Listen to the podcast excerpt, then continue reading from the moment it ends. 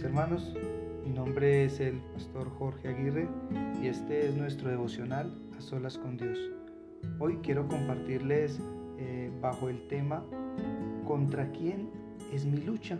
Esto es una pregunta y quiero que vayamos a Efesios capítulo 6 del verso 10 al verso 20 y allí encontraremos eh, cómo el Señor nos muestra, cómo el Señor nos eh, enseña acerca de nuestra lucha contra quién realmente debe ser. Y leemos en el verso 12, dice, porque no tenemos lucha contra sangre y carne, sino contra principados, contra potestades, contra los gobernadores de las tinieblas de este siglo, contra huestes espirituales de maldad en las regiones celestes.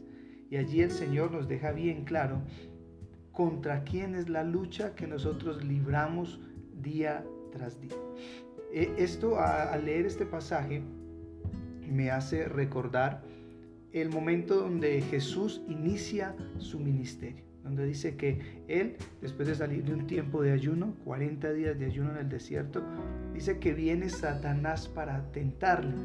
Y aquí nos muestra directamente esa lucha que tenemos nosotros como cristianos, como hijos de Dios, contra Satanás.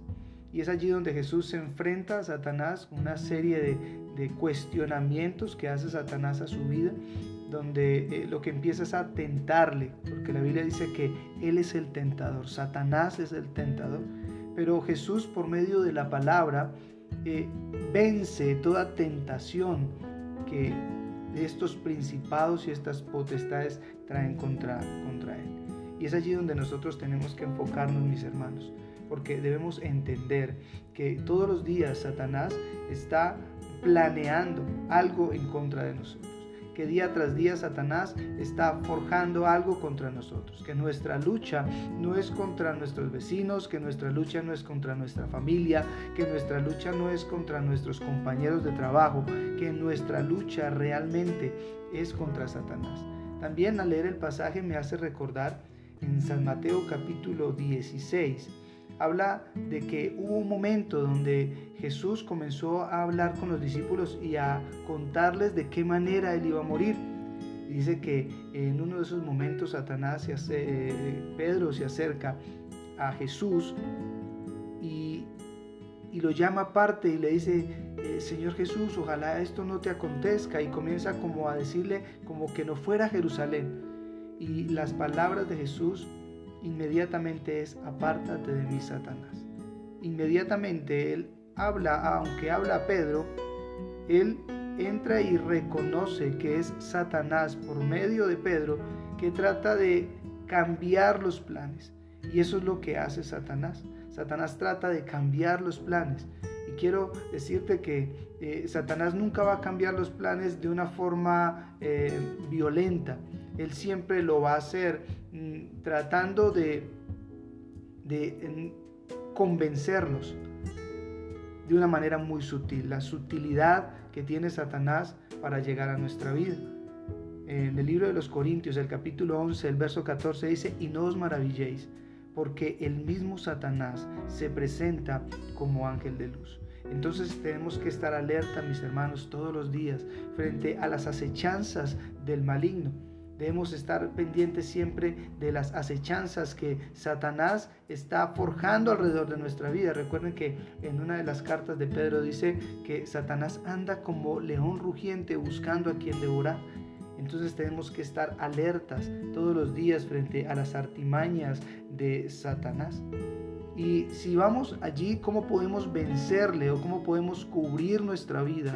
frente a esos dardos que Satanás eh, lanza a nuestra vida. En el verso 16 del mismo Efesios capítulo 6 dice, sobre todo, tomad el escudo de la fe, con que podáis apagar todos los dardos de fuego del maligno. El escudo de la fe, mi hermano, el escudo de la fe. La palabra declara y dice que la fe viene por el oír y el oír la palabra de Dios. Qué papel tan importante juega eh, eh, la lectura de la palabra para que nuestra fe todos los días pueda crecer.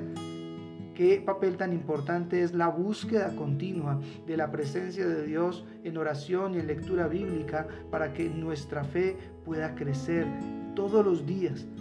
Y ese va a ser el escudo para poder eh, hacerle frente, para poder apagar, como dice el verso 16, todos los dardos de fuego que el maligno coloca alrededor de nuestra vida.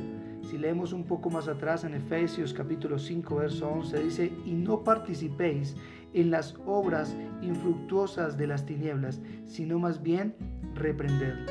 Debemos estar atentos, porque en esas obras infructuosas muchas veces nos vemos envueltos, en las obras infructuosas de Satanás muchas veces en los comentarios dañinos o nos encontramos también hablando de alguna persona, de nuestros hermanos en Cristo, de nuestros líderes, de las personas que Dios ha puesto sobre nosotros. Y esto es lo que Satanás quiere que nosotros participemos en esas obras infructuosas de las tinieblas. Y el Señor nos da un consejo también allí donde dice que esas obras tenemos que reprenderlas. Entonces, mis hermanos, yo les animo a que continuamente busquemos la presencia de Dios y vayamos continuamente a su palabra para que tomemos ese escudo de la fe y le podamos hacer frente a todas esas acechanzas y esos dardos que el maligno quiere poner en nuestra vida. En la primera carta de Juan, el capítulo 5, el verso 4, dice, porque todo lo que es nacido de Dios vence al mundo. Y la segunda parte de este verso es bien importante y dice, y esta es la victoria que ha vencido al mundo, nuestra fe. Si recordamos, el campo de acción de Satanás es el mundo. El campo de acción de Satanás es todo lo creado, todo lo que está en el mundo y los seres humanos. Él, comienza allí a obrar eh, eh, en medio de la creación. Pero la Biblia dice que nosotros hemos vencido por medio de nuestra fe. Les animo hoy, mis hermanos, a continuar adelante buscando al Señor todos los días, a entender que nuestra lucha hoy es no es contra sangre ni carne, sino contra principados, contra potestades, contra gobernadores de las tinieblas, contra huestes espirituales de maldad en los lugares celestes, pero que tenemos el escudo de la fe con los que podemos apagar los dardos del enemigo. Este es nuestro devocional a solas con Dios. Que el Señor me los bendiga y que sigan construyendo reino en sus vidas.